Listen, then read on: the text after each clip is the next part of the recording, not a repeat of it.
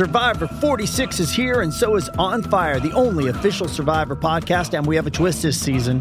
The winner of Survivor 45, Dee Valladares, will be joining us every week. We're going behind the scenes of the biggest moments, the how and the why things happen, and the strategy and analysis you can only get from someone like me, a Survivor winner. Listen to On Fire, the official Survivor podcast, wherever you get your podcast. You can now purchase t shirts, mugs, caps, hoodies, wall clocks, and other gifts with the TV Confidential logo from the official TV Confidential merchandise shop. For more information, go to televisionconfidential.com forward slash merchandise or cafepress.com forward slash TV Confidential, cafepress.com forward slash TV Confidential. Hi, this is Bill Daily. You're listening to TV Confidential. I can't say confidential because I'm, I'm dyslexic and I can't read. I was just kidding about that. But I, I love to talk about myself, so I'm going to say about oh another three or four hours. So stick around, with you? TV Confidential? That's confidential, so don't ask me. Ed Robertson along with our guest Moosie Drier. Moosie Drier youngest cast member of Rowan and Martin's Laugh-In, Howard Borden's son on the Bob Newhart show, John Denver's son in Oh God, and one of the few child actors who made the successful transition to grown up actor. Moosie continues to work steadily today as a voice actor in movies and television. He is also an accomplished director for television and for the stage. As Moosie mentioned in our first segment, Moosie's interest in directing began when he was a kid. Moosie's sharing a few memories with us on our program this week. You can follow Moosie Drier on Facebook, Twitter, and on Instagram. Before we went to break, Moosie and I were talking about how he was named after Moose Skowron, the great first baseman who played for the Dodgers and the White Sox. As we pick up the conversation, I, I, I imagine as as a kid, it's not easy being named Moosie for a while, but at the same time, that there's a cachet because you know a lot. I'll, I'll bet you a lot of times you got callbacks, if not actual parts, because people remember the kid with the unusual name. Yeah, that's true. And also, um, because it was so unusual, I did some jobs where they they scrapped the name of the character I was supposed to play, and they used Moosie as my name. Oh wow, that's cool. Um, one was uh, a movie called Hollywood Knights with Michelle Pfeiffer and Robert Wuhl. And another one was uh, on Rowan Martin's Laugh-In. They used, you know, Dick Martin used to say, and now to Moosie Drier with Kid News for Kids. And um, they used my, my real name there. So, yeah, it was a weird thing in that I, you know, I wasn't going to be able to shake it, at least not for a while. I also used to get, my mom told me a couple times that in the breakdowns, for auditions, there was something put out saying we want a Moosie Drier type, and then they would submit me for it, and they're like, no, we don't actually want Moosie Drier to expose or whatever. We want a kid they haven't seen before, but we want a Moosie Drier type. So I wasn't right. Drier type. so, yeah. it's like they would call and say, "Well, we have Moosie Drier." I'm like, "No, no, no, no, no, no." Well, I would take that to mean we want a Moosie Drier type, but we don't want Moosie Drier because we can't afford Moosie Drier because you are working all the time. And when you work all the time and when you have a reputation for working all the time and being good, which you were, that may factor in their, into, into their decisions. So in other words, that may have been a compliment. Uh, yeah, no, I appreciate that. I always got a kick out of that. I'll take it as a compliment. I, I, I also think that, you know, it's true. Like if if um, especially back in the day where there were less people out here in LA, you know, looking to work as an actor, whether it's an adult or a child, there was a smaller pool of kid actors. So I was on TV a lot or in a movie, and if the casting director or the production itself just wanted a face in there that wasn't so recognizable, you wanted maybe somebody else. You, they, maybe a casting director wanted to discover somebody new. Yeah. They wanted to type, but they didn't want the actual person they were typing after. I'm not sure. But yeah, I'll take it as a compliment. How did you join the cast of Laugh-In? Well, I, I believe that was just a straight up audition, and it was really surreal. The audition, I remember they took me to NBC, and my my segment was kid news for kids, and they put me up in a treehouse, and Dan Rowan and Dick Martin would throw it to me for a little segment, which is obviously you know filled with a few jokes. Um, it was so surreal because I had such an unusual childhood, even outside of show business, that my mom would let me stay up, and I would watch Johnny Carson, and this will really age me, Joey Bishop's show, and and she and I would watch Laugh-In. So when I so when I got the part, I was I did the last like two and a half seasons of Laugh-In, but I had already been watching it. So as a kid, to watch the show and be a fan of it, and then walk onto the set and look around and see like the, you know, the doors that swing open where the faces come out and tell a joke, and all the little, you know, and um, Lily Tomlin's oversized rocking chair for Edith Ann and all that stuff. I remember just thinking, wow, this is the real deal. You know, I'm here, and it was really surreal. But I, I think, uh, yeah, I got Laugh-In just by regular old audition. After a while, once in a while, if you work enough, you don't have to audition. They just kind of send a, they, they call and they want. They say they say we want Moosie Drier. yeah, that, that was great. But um, yeah, I think I just went and with and with Laugh-In, I was so little and I wasn't able to read yet. That the one one of the uh, head writers and producers, his name is Paul Keyes. He would he would uh, send audio tapes, cassette tapes to my house of him reading my dialogue. So I would pop it into a tape recorder and I would just listen to him over and over again. That's how I memorized my lines, as opposed to you know reading it off the page. I think Bill Daily told me that's how he would memorize his dialogue when he was doing Newhart, when he was doing Jeannie, because Bill struggled with dyslexia. Um, Yeah. You know, and and I think I, I believe he told me that that's that that was one of the workarounds for him. That that's how he, you know, memorized his dialogue as well. I remember that, and that makes perfect sense to me because I also I also um, struggle with dyslexia, and so does my my son. But um, tell you something about Bill Daily, as if as if there aren't enough great things to say about that man. He was such an amazing mensch. He was such a great great guy to work with. I mean, I can't tell you how lucky I was, and I learned so much from him. Mm-hmm. So, you know, I played Little Howie, the neighbor's son, right, mm-hmm. Bill Daily's son, mm-hmm. and I made a few entrances throughout the shows that I did with him, and the way he would come into a door in Bob and Emily's apartment on the Newhart on Bob Newhart show was like nobody else would come in. Like he he just barge in with something, with energy. He never just had a blank look on his face. He came in with something, and I really believe the um, who's the guy? Is it Michael? Who's the guy who played Kramer on Seinfeld? Uh, Michael Uh, Richards. Michael Michael Richards. I really believe that Bill Daily started something in terms of how you make an entrance.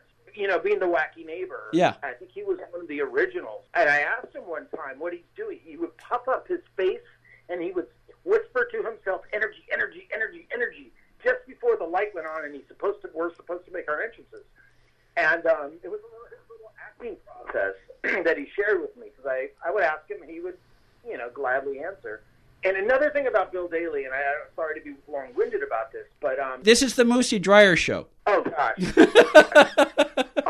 there was one episode where um, towards I think the latter part of the uh, Bob Newhart show because I, I remember I was a, a little, little bit bigger, a Yeah. little older, where uh, little Howie moves in with his dad. I I move in with Bill Daily. Yes. And by the end of the by the end of the episode, I miss my mom and I want to move back out. Mhm. Right. And it was a very it was a very um, kind of sad and touching moment for Howard, who was crushed Yes. son wanted to go move back in with his mom. Well, he, in an interview some years back, was talking about that being the hardest thing he's ever done in terms of acting because in real life, the day we were shooting, the day the audience came in, his own son did the exact same thing in real life. He said he wanted to go move back in with his mom, and in real life, he was crushed. It was weird. He said it was a parallel situation.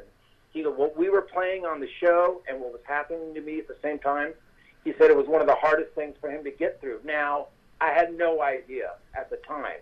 He, he was such a pro that he was struggling personally through that episode. I, he was such a pro that I had no idea. But oh my gosh, he was so sweet that it just it breaks my heart that that was happening with him. I'm so glad you shared that, Lucy, because I watched a couple of your Newharts last night.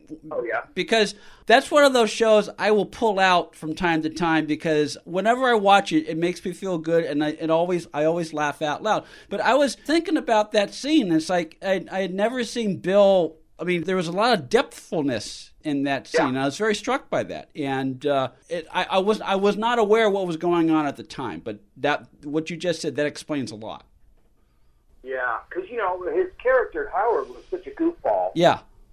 and um, you know here he is um, having a real human moment, both in real life and on camera. And uh, gosh, I just I just love him. I just love him. Well, it, it just it, it just goes to show that as an actor, you draw on a, a lot of time. I'm not I'm not an actor. I just talk to actors on the radio, but you a lot of times you will draw on you will dig down and you will draw on either aspects of who you are as a person or experiences you've had or experiences that you know of. And sometimes experiences that you're not that you hadn't thought about in, in, a long time. And that will build on your performance in that particular moment. And that was what in, in some respects that was what was going on in that scene. Absolutely. You know i think i booked a lot of roles back in the day because I was able to cry. Like I was a cry, I was known as a crier. Mm-hmm. If you needed a crier, I could do it. There was a uh, another child actor who uh, her name was Pamela Ferdin. Yes, she worked. She worked like wildfire, mm-hmm. and she could cry on cue. And she was in real life uh, uh, close friends with one of my sisters, so I knew her. And I remember her telling me that what she does is she thinks about something, you know, if she thinks enough before the, the scene, she thinks enough about something in her real life that may happen that would make her, that would shatter her. It helps her cry. So yeah, she's you're, you're drawing on your real stuff. So I ended up I, I used to do that as well. I would think about, you know, get get the psychologist on speed dial for these child actors. we're, really like picturing bad things happening in my life in order to get the scene, you know, which is kind of kind of odd stuff. And then you have to like on a dime snap out of it because okay, if if you get that yeah. if you get that print, okay, all right, we got that scene and then, you know, maybe half an hour later you got to move on to another scene and you got to totally clear your head. Yeah, exactly. Exactly. Yeah, that's over they didn't. Well, you know, uh, and Jackie uh, Cooper, who I've worked with a few times when he was around, um, he wrote a book called "Please Don't Shoot My Dog." And what that meant was, if you remember Jackie Cooper in The Champ, mm-hmm. he was, you know, phenomenal. And Ricky Schroder uh, reprised that role later on, but um, he was crying like mad. This boy, he was acting. He was good and believable well, he wrote a book called "Please Don't Shoot My Dog" because the director would have send someone over to him and you know just before the scene and lie to the poor kid and tell him that they first they find out what's what's dear to his heart and his dog was. So they would go go tell the kid that his dog's ill and we're going to have to shoot him and put him down. Someone's going to have to put him down. And which is like talk about getting the psychologist or whatever on speed dial. And he believed it, and then they rolled, and he was crying. Like, no, Jackie, you've got to continue the scene. Let's get the scene. And when it came time to him having to cry, well, he was already on the on the verge of tears because they told him that. And um, yeah, well, that that um, that seems sad to me when I'm I look back at it. I mean, but um, what are you going to do? You got to get there. You, you, you got to cry. You got to get there. You got to get there when the light goes on, and you got to get there every time. If for whatever reason you're not able to get it in one take, you got to get it when the red light goes on again. Hopefully, we're not making Moosie cry right now. Moosie, Moosie Drier's on the line with us. Stay with us, folks. We'll be right back. Hey, it's Kaley Cuoco for Priceline. Ready to go to your happy place for a happy price? Well, why didn't you say so? Just download the Priceline app right now and save up to 60% on hotels. So, whether it's Cousin Kevin's Kazoo concert in Kansas City, go Kevin, or Becky's Bachelorette Bash in Bermuda, you never have to miss a trip ever again. So, download the Priceline app today. Your savings are waiting. Go to your happy place for a happy price. Go to your happy price, Priceline. This episode is brought to you by Paramount Plus. Get in, loser! Mean Girls is now streaming on Paramount Plus. Join Cady Heron as she meets the plastics in Tina Fey's new twist on the modern classic. Get ready for more of the rumors, backstabbing, and jokes you loved from the original movie with some fetch surprises. Rated PG 13. Wear pink and head to ParamountPlus.com to try it free. Moosie Drier, youngest cast member of Rowan and Martin's Laugh-In, Howard Borden's son on the Bob Newhart Show, an accomplished director for stage and television, and accomplished voice actor. We'll ask Moosie uh, some uh, a couple questions about his voice acting career in just a second. But first, before we leave the subject of the Bob Newhart Show, I mentioned earlier the Bob Newhart Show is one of my favorite binge watching shows. And on the box set, Bob mentions you several times in the DVD extras. I didn't know that. No, he specifically mentioned how you and Bill Daily and, and himself all have Chicago roots. And he also mentioned how at ease you seemed working in front of a live audience at such a young age. Yeah, well, I'm wondering. First of all, that's that's amazing. I've never heard that. Um, and uh, I, the the audience never really bothered me. I never got. Uh, maybe I was just too young to realize I'm supposed to be nervous. no, but I, I knew early on that um, the audience brought an energy into the room, into the stage, Yeah. sound stage, that we didn't have all week during rehearsals. And I looked forward to the audience because it really, it really got everybody on their toes and you know got them focused and working on all cylinders. Maybe I'll have to get that box set sometime.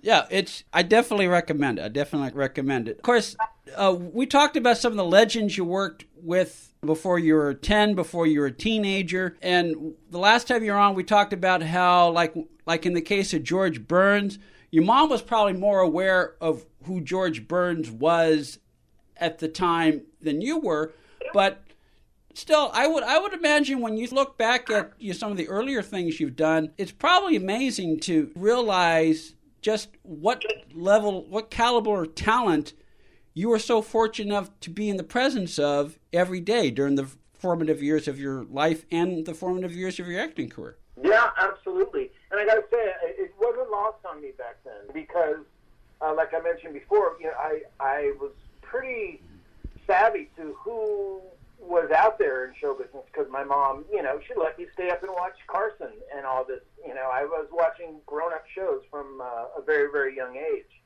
So yeah, George Burns was um, that was pretty amazing to be able to sit in there with his dress in his dressing room with him and and field. He would just have so many questions for me, and um, he's George Burns. Like, well, why would he care? And he was great, you know. Of course, you know that was a time where you could put a kid in a, a dressing room locked with George Burns, who's you know chain smoking cigars all day, Yes. and no one no one thought twice about uh, any kind of health hazard. So Yeah. I do remember the cigar smoke. yeah thick. We'll talk some more with Moosie about some of the other entertainment legends that he worked with in his career. We'll also ask him a few questions about his career as a director when we continue our conversation with Moosie Drier here on TV Confidential. Hi, everyone. Thanks for listening to the TV Confidential podcast. If you like what you hear, please consider subscribing to the TV Confidential podcast, or better yet, give us a review on Apple Podcasts, Podchaser, or wherever you listen to our podcast. Mmm. The first taste of rare bourbon you finally got your hands on. That's nice. At Caskers.com, we make this experience easy. Caskers is a one stop spirit curator with an impressive selection of exclusive, sought after, rare, and household names in the realm of premium spirits and champagne. Discover the top flavors of the year now by going to Caskers.com and using code WELCOME10 for $10 off your first purchase. Get $10 off your first purchase with code WELCOME10 at Caskers.com. Be part of our conversation. If you like what you hear, have thoughts on this week's program, or have an idea for a future edition of TV Confidential, we'd love to hear from you. You can email us at talk at tvconfidential.net, talk at tvconfidential.net. You can also message us at facebook.com forward slash TV tvconfidential, x.com forward slash tvconfidential, or at TV Confidential on Instagram. And if you're listening to us on the TV Confidential podcast, please be sure to hit the subscribe button. This portion of TV Confidential is brought to us by our friends at Front Porch Realty, the community of realtors in the Northern Bay area of California that is committed to finding the solution that is best for their clients. Whether you're a first time home buyer or looking to sell or lease your property in Northern California, call Karen Strain at 415 886 7411 or visit frontporchrealtygroup.com for more information on how they can help you.